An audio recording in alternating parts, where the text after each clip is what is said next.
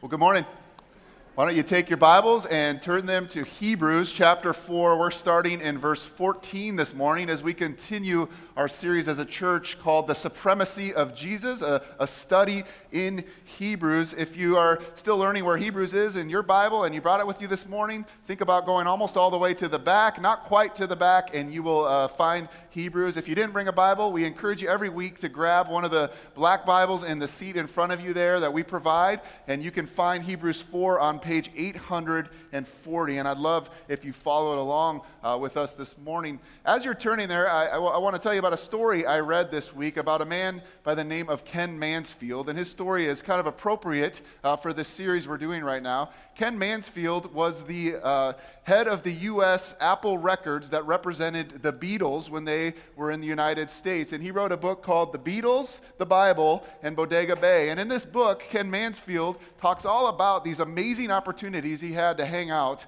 with the Beatles. I mean, can you imagine how cool that was? I mean, he talks about all the adventures uh, that he had with them. However, uh, a few years after the band broke up, Ken Mansfield hit the bottom. And it was when he hit the bottom, as so is often the case, he met Jesus. And this book he writes is all about how meeting Jesus was even greater than hanging out with the Fab Four, as they're known. Even greater than the Beatles is knowing Jesus. And isn't that really what we've been discovering in this series together in Hebrews, friends? If you're following on your notes, we've been saying this every week, but let me remind you if Jesus is supreme, and we have been learning he certainly is then he deserves our whole life. He's better than the Beatles. He's better than the Beatles. Now, just to remind you, if you've been with us or to catch you up, if you haven't been a part of this series, the book of Hebrews was written to a group of Jewish Christians who were facing immense threat and persecution and ridicule because of their faith in Christ. And what was happening is that some of them were considering abandoning their faith in Christ and going back to their old way of life. And this author of Hebrews, we don't know who it was, but this whole book is about encouraging him to say, don't do that. Why would you want to do that? I mean, we've already seen in the first four weeks of this series, right? Jesus is supreme over the angels. Jesus is supreme over Moses and the law. And then last week, if you were here, Jeff did an amazing job showing us how Jesus is supreme over Joshua and the promise of rest in the promised land. He's even greater than the Beatles, as Ken Mansfield discovered. And so, if that's the case, why would we ever want to abandon that?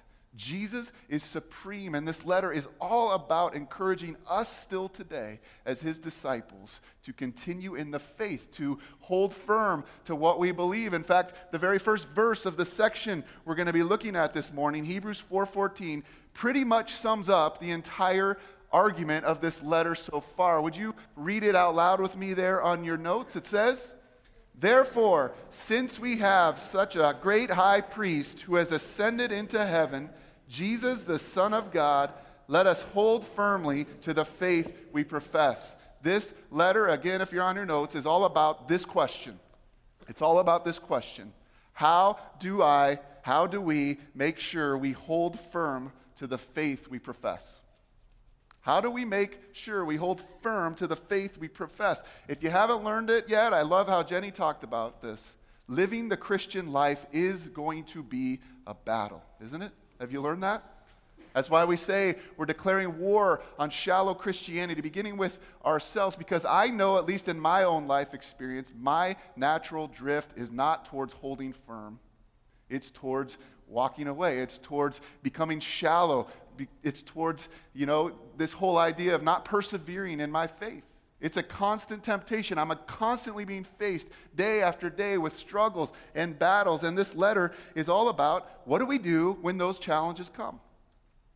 How do we make sure we hold firm to the faith that we profess if we are Christians? And this morning, we're going to see in this section, if you're following, that one of the answers is we hold firm by looking to Jesus as our great high priest as our great high priest. In fact, I'll just tell you right now, starting in chapter 4, verse 14, going all the way to chapter 10, verse 18, we come to the heart of this letter of Hebrews. And this is all going to be about showing these Jewish Christians how Jesus is supreme over the old covenant priestly system of sacrifices that they were tempted to go back to. Now, we might hear that and go, well, that doesn't have a whole lot to do with us today. We don't talk a whole lot about sacrifices or priests unless maybe you grew up uh, in a background uh, with priests. So, what does this have to do with us today? But as you probably do know, if you've ever read through the Old Testament, there's quite a lot written about this whole thing, isn't there? In fact, I know I have conversations with many of you. There's a lot of confusion in this whole aspect of the priestly system and, and the sacrifices. I can't tell you how many of you I've talked to, and you've decided, I'm going to read through the Bible in a year, and you get to that book we all dread. It's the third book in the Bible. What's it called? Leviticus. And we read Leviticus, and we're like, what is with all the blood? What is with all the priests? What is with all the sacrifices? And I love when I'm talking to some of you, I always say, you know, Leviticus is one of my favorite books. And you're like, what? Because this is where Leviticus really pays off, friends.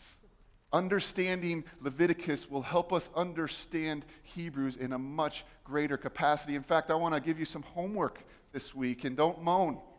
I want you not to read the whole book of Leviticus, but write this down. Read Leviticus 8 9, 10, and 11. Or, and 16, I'm sorry, 8, 9, 10, and especially 16. Especially 16. And I promise all you Leviticus strugglers out there, I promise you, you're going to get a lot more out of this series, uh, especially these next five weeks. Uh, it's going to come alive as we study Hebrews together. And the other reason we have to understand all this is because unless we understand the role of Jesus as our high priest, we will miss the very foundation of our faith. I can promise you, this whole idea of holding firm, right, to the faith we profess, knowing Jesus as our high priest can be an incredible anchor when those struggles are sure to come. So, in order to start our study on this this morning, I'm actually going to reverse the way we would normally do this. Uh, I'm going to come back to chapter 4 and start in chapter 5. And the reason for that is chapter 5 kind of describes what a high priest is. And since that's kind of foreign to us, I figure we better first see what a high priest is, and then we'll come back to the application in chapter 4. Does that sound like an okay plan? So, the first four verses of chapter 5 basically list what the job qualifications are if somebody wants to be a high priest. In fact, you could even write in your Bibles, if you did, like job description of a high priest, 5, 1 through 4. It got me to thinking of some other job qualifications, you know, we might need. And I, I was looking around and I found some really interesting job qualifications I wanted to share uh, with you this morning. Here's one I came across. I really like this. It says, wanted part time salesperson who won't quit after two months, who works hard and doesn't think she's going to do me a favor by working here, who can take a joke and won't cry every day on the floor.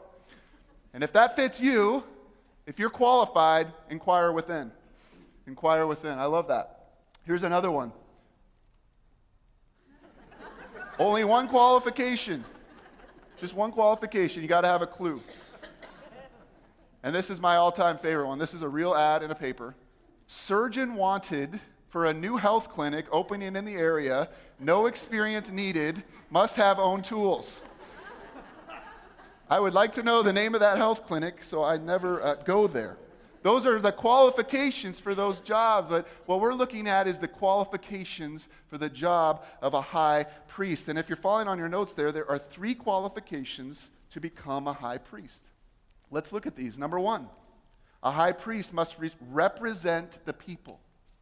Number one, the high priest must represent the people. Look at verse 1 of chapter 5.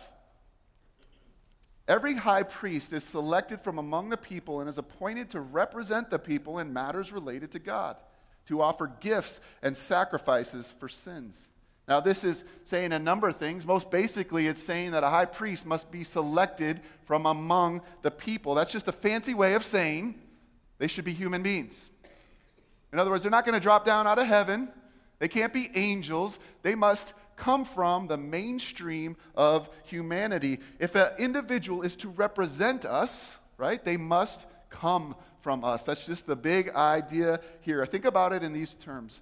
Uh, now that I'm a U.S. citizen, I can I can uh, vote for a state representative. And when I think about who I want to vote for for a state representative, I want to vote for someone who knows what it's like to live in my shoes, right? To come from Illinois, to know what the challenges are, to know what the problems are, so that he or she can then go represent me before, you know, the national government. And in the same way, they want a high priest. A high priest job qualification is that they could represent the people. And what does it say in verse 1 specifically that means? It means they are to offer gifts and sacrifices for the sins of the people.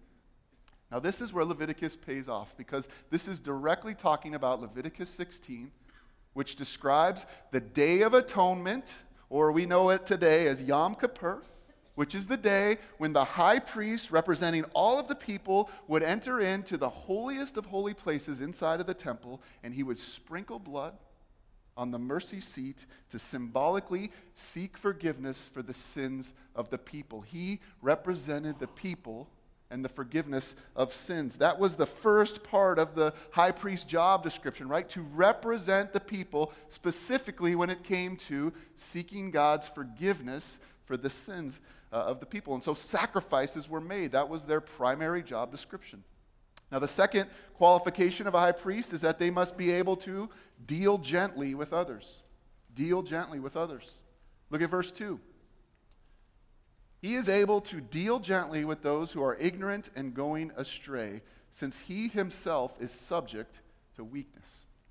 That word deal gently in Greek is such a wonderful word. It means the ability to put up with people without getting irritated. Have you got that down? You know, when you're driving behind that person going 30 in the 45 mile an hour zone, you're dealing gently with them, right? Uh, it, it, really means here this attitude which doesn't get angry at the fault of others. It doesn't mean they don't challenge others.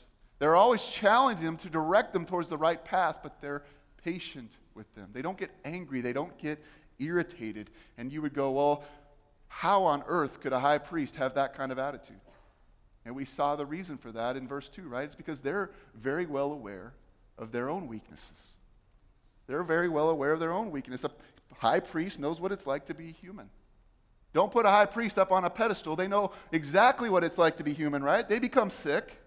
They get tired. They eat too much sometimes. They can struggle with depression and anger. They let other people's emotions control them. They're, they can be people pleasers. In a nutshell, they can deal gently because they're human in all their weaknesses.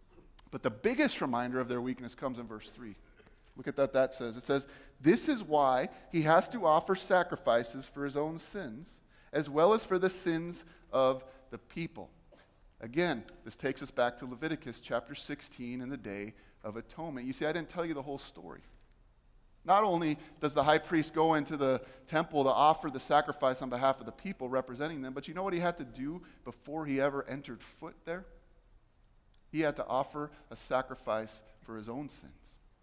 He had to offer, a sacrifice for his own sins. I mean, you want to talk about a reminder of your weakness. It's only after taking care of his sin that he could even then dare enter into the Holy of Holies and offer a sacrifice on behalf of the people. And you better believe when he did that, he didn't enter with some arrogant attitude like, I'm better than everyone else. This is, this is what, of course, I'm the one God chose to do this. No, no, no, no. He went in with trepidation and fear. He only stayed long enough to sprinkle the blood on the, the altar. In fact, did you know that they actually sewed bells on the robe of the high priest so that the people could hear if he was still alive when he entered in there? A constant reminder of his weakness. That's why they can deal gently with people. That's a second qualification. The third qualification is that a high priest must be called by God. Must be called by God. Look at verse 4. And no one takes this honor on himself, but he receives it when called by God, just as Aaron was. In other words, you can't grow up as a little boy and say, one day I'm going to become a high priest. Sorry, that's just not how it worked. God called you. The writer is referring here to Exodus 28, verse 1. Look up at the screen here. Have Aaron, your brother, brought to you from among the Israelites along with his sons, Nadab and Abihu, Eleazar and Ithamar, so they may serve me as priests. God called out the family line of Aaron to serve him as high priest. And uh, this was an, a divine appointment. In fact, if you've read the Old Testament, you know anytime somebody tried to usurp the position of high priest, it was always met with disaster, right? Or priest, period. You read about in number 16 about Korah and his followers who didn't think it was fair that Aaron was, were the ones called, and so they burned incense as, as unauthorized and they were swallowed up by the earth. You read in 1 Samuel 16, you remember King Saul?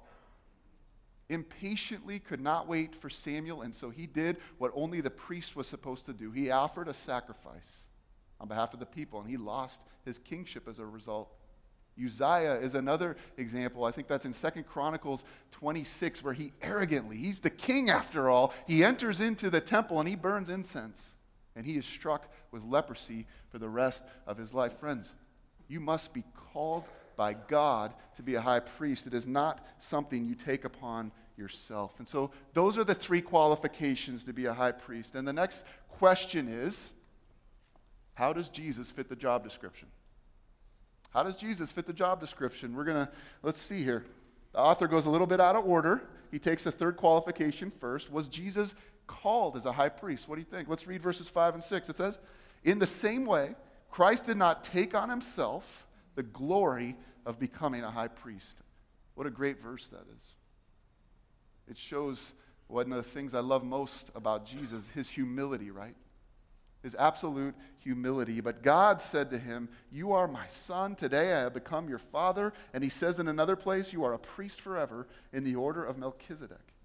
Jesus did not decide to grasp this position of high priest. If you're following on your notes, Jesus was called by the Father as our high priest. He was called by the Father as our high priest. Let me just make a few comments on these verses since this is the first time that this mysterious figure called Melchizedek is mentioned. Jeff is going to talk a lot more about Melchizedek next week. He's going to answer all the questions you've ever had about Melchizedek.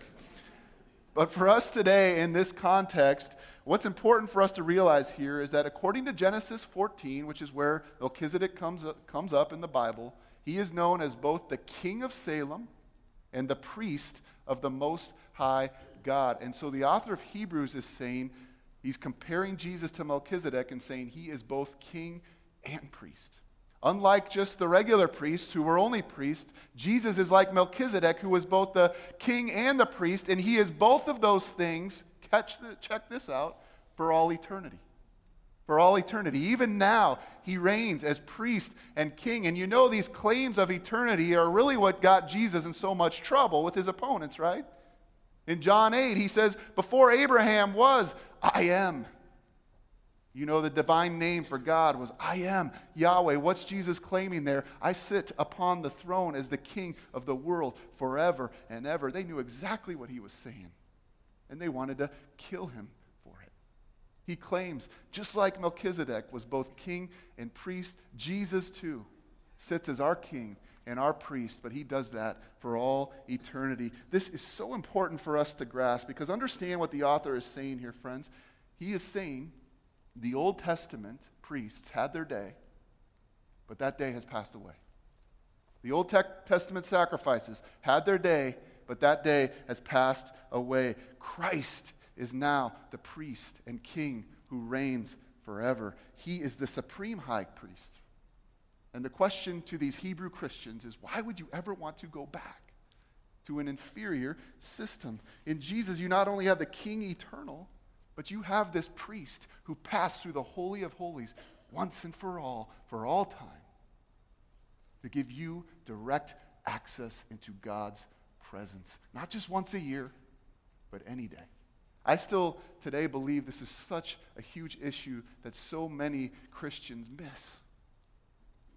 This is really the heart of this message for me this morning. Listen, there's so many times that we look for someone else, right, to represent us before God, as if I'm not worthy to approach God. I need a mediator of some sort, or I need to offer some sort of sacrifice in order to come into God's presence. But understand, if that's what you think, you've never understood what it means that Jesus is your high priest.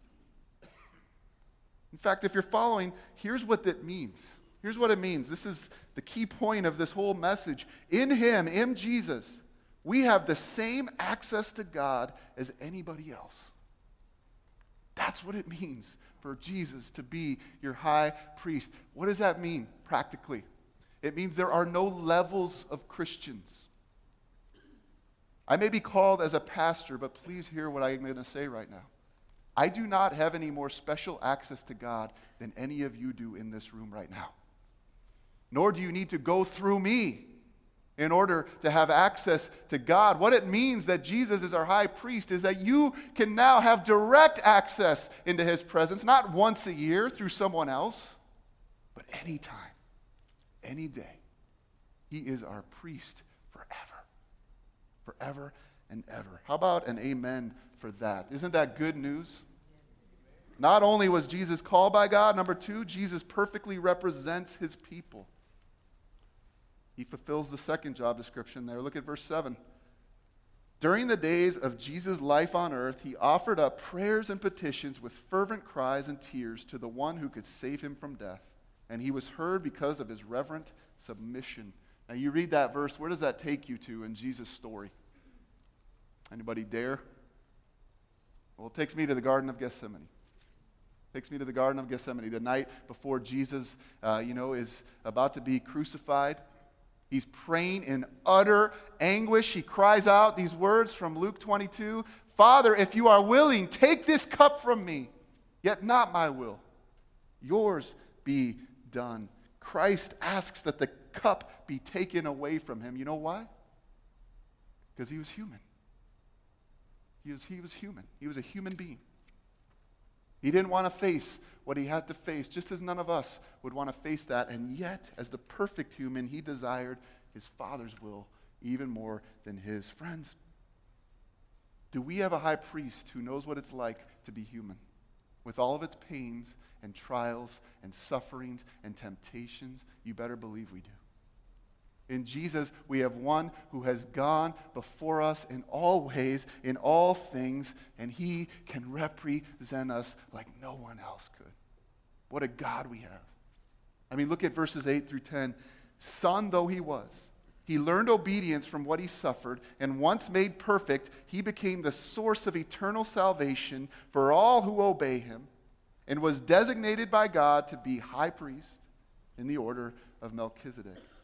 Now, at first glance, those verses can be a little bit confusing, but understand that doesn't mean that at one point Jesus was disobedient and then became obedient, nor does it mean that Jesus was imperfect and then became perfect. The idea behind this is because of Jesus' obedience in suffering, he became complete. That's the idea of that word perfect. He had the complete human experience, right? He knew what it was like to be a human completely. He took that upon himself. You see, only by coming and sharing in the human condition, only by coming and sharing in the human condition could the Son of God fully represent us and fully understand us in our weakness. And yet, that's exactly what he did. You do know that is what makes Christianity unique, yes? God became flesh and suffered with us and for us. I go back to that illustration of the state representative, right? What do we want in a state representative? We want someone who knows what it's like to be us. And our God knows exactly what it's like to be us. He knows exactly what it's like to be us. And so he can represent us perfectly. He had to learn what this whole business about being human is. He had to learn, you know, about the mess we've gotten ourselves into and the rescue that we needed. And Jesus, did he just pass the test? I mean, he passed the test with flying colors. You see, just as we experience trials and temptation and suffering and death, our God, our great high priest, did the exact same thing. And not only did he represent us, but by doing that, he then, it says here, became the source of eternal salvation for all who obey. That's the good news of the gospel, right? We call that the gospel. By representing us, he now has become the source of salvation for all who obey. Notice their obedience is not just necessary for him, it's also expected of us if he really is going to represent us. I used to think, you know, Jesus' obedience, you know, was all about honoring the Father, but here's what it was also about it was about showing us the way. Showing us the way. I mean, what a representative we have, huh? He went first. He showed us what it's like to live as human beings. And He paved a way for us to have access to God now for all eternity. Now, I got some good news and some bad news in terms of this. Which one do you want first? How about the good news first? Okay, here's the good news. Just like Jesus did, we today can still choose to obey. That's where the whole Christian life comes down to, right? Faith and obedience, trust and obedience. In fact, it's because Jesus obeyed, even in great trial and suffering, that he can now help us obey. That was his promise to us. It's not something I do with my own willpower. He says, I'm going to send another just like me, an advocate. And we know that as the Holy Spirit. And the mystery is that we have the Holy Spirit dwelling on, uh, in us when we have Christ in us. And the Spirit helps us to obey. That's some good news, isn't it? I'm not left on my own anymore. The high priest has given me the gift of the Holy Spirit so I can obey him. Now, do you want the bad news? Here's the bad news. You know where we most often learn obedience? Same place Jesus did. In suffering and trials and temptations. And yet, can I say, there's even good news in that. Because in Jesus, we have a high priest who suffered for us so that now, in our suffering, it can produce perseverance. And our perseverance can produce hope. And our hope is what? That we will be with him for eternity as king and priest, and he will represent us forever. So there's really no bad news here. There's really no bad news. It's good news. It's good news. And it's made possible from our high priest. That leads to the third qualification, which is Jesus can deal gently with us because he can sympathize. Can Jesus deal gently with us? Yes, because he can sympathize. Let's read chapter 4, verse 15 out loud on our notes together. It says, For we do not have a high priest who is unable to sympathize with our weaknesses, but one who in every respect has been tempted as we are, yet without sin. I'm going to give you a second just to reread that. Go ahead.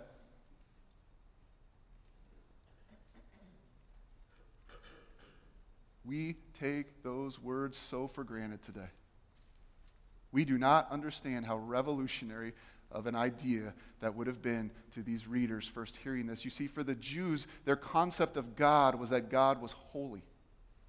What does holy mean? He's completely set apart. God can't understand completely what it means to be human because he's God. He's holy.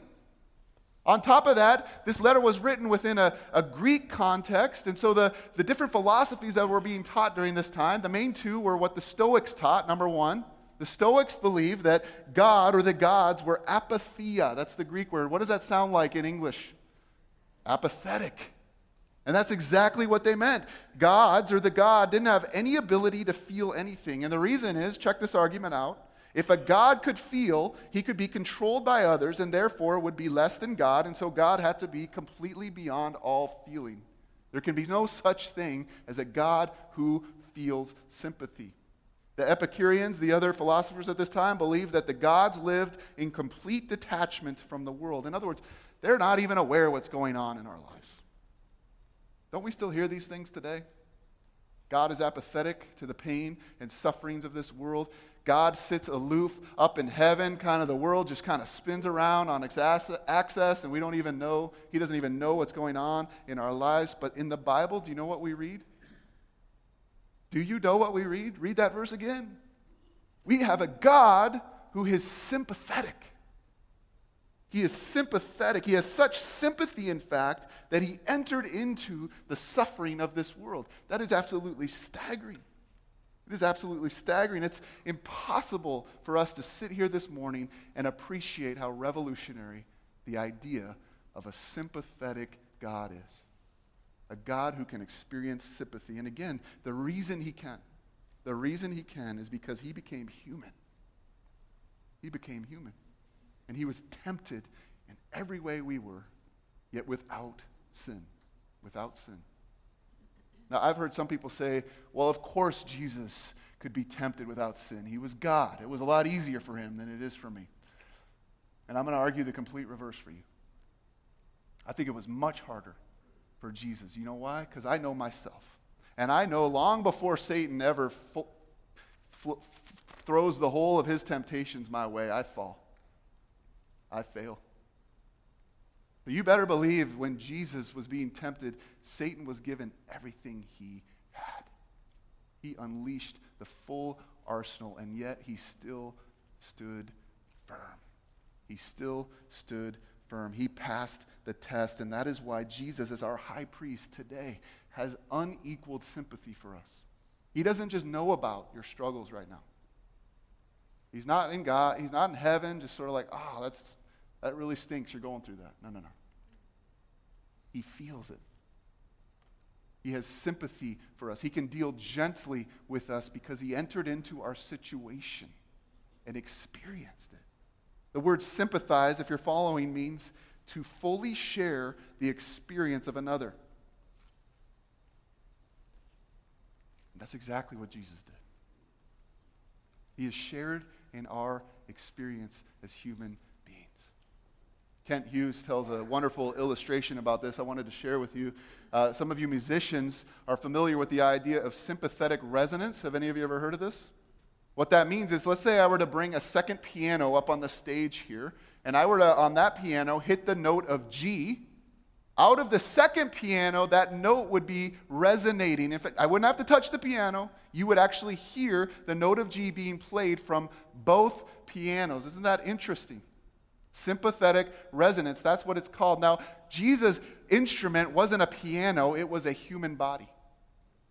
It was a human body. And check this out. He took that body to heaven with him. It's his priestly body. And now, when a chord is struck in our body, in weakness, in suffering, in trial, and temptation, it resonates with him. Sympathetic resonance. Friends, you know what that means? It means whatever you're going through right now, you know you can go to Christ as your high priest, and he will deal gently with you. No sin is too great to keep God from hearing you. No background is too messed up for this high priest not to represent you. No temptation is too severe that God will not strengthen you. And no trial is too difficult, that He will not come alongside you and comfort you. We have a great high priest who loves us so much. He became one of us. He became one of us. In fact, that really leads to the application of this section. Can we read verse 16 out loud on our notes together? It says, Let us then approach God's throne of grace with confidence so that we may receive mercy and find grace to help us in our time of need. What an amazing promise. We have a high priest who is not only called by God, he not only represents us to God, and he not only can deal gently with us because he sympathized with us, but listen, he has now opened up a way for us to approach God confidently in our time of need. And there he will give us grace and mercy in abundance, in abundance. What a great high priest we have. If you're following there, the word confidence here means bold frankness, an open outpouring of the heart. And there's no question this is a talking about approaching God directly in prayer. It's talking about prayer. Uh, confidence doesn't mean this arrogance like, God, you, I demand that you listen to me. No, there's still an attitude of humility there. It's just we can come to Him now without tentativeness, without fear. Think about the contrast. What have we been talking about? We've been talking about Leviticus, where once a year a high priest, in complete fear and trembling, would enter into the presence of God. And the promise now to us as Christians is you can do that any day, anytime. You can confidently approach God's throne and know that he will meet you there. Friends, that is the grand revelation of this letter to Hebrews. You can come to the throne of God. And you can be confident that he is there waiting for you, ready, because he's your great high priest. Now, that doesn't mean God is going to solve every problem right away. Doesn't mean there aren't going to be natural consequences for the sins we've committed. It does mean, however, that you can go to him in confidence and know he will be there. Know he will listen. Know he will deal gently with you. Know he will answer you in his perfect way and as his perfect timings. Friends, I can tell you from personal experience. I mean, remember the question we're asking how do I hold firm to the faith I profess? I can tell you from personal experience the times I'm not holding firm is be- are the times when I'm not approaching God confidently in prayer, seeking Him for His help in my times of need, looking for His grace and mercy, looking to the only one, to the only one who can help me overcome, as we sang this morning. I find myself drifting. How about you? So easy to go back into shallow faith, but one of the answers is confidently approach the throne of God every day because Jesus is there as our great high priest. That means you don't have to do life without him. He's already come and done life with you. He became human, and we can go to him in our greatest need. He is our great high priest, and I just got to ask you do you know him? Personally? Do you not just know about him, but do you know him? Because he wants to know you. He wants to know you in this way. In fact, if you're following, here's my question for us this morning as we close. If Jesus is the supreme high priest, which we have just learned he is, will I confidently seek him today? Will I confidently seek him? Now, please know, I'm talking to everyone in this room right now. That might be for the first time in your life today. You've never understood that God wants to have direct access with you, that you can come to Him confidently. He wants to represent you. You can put your faith and trust and know that He will do that very thing, but it might be like me, the thousandth or millionth time.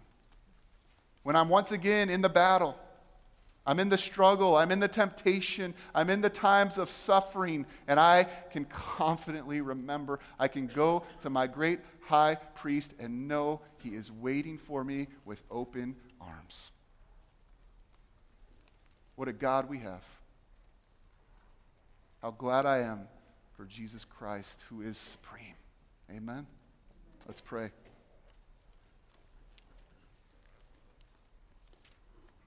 Oh Lord, I pray that you would imprint these amazing truths into our heart this morning.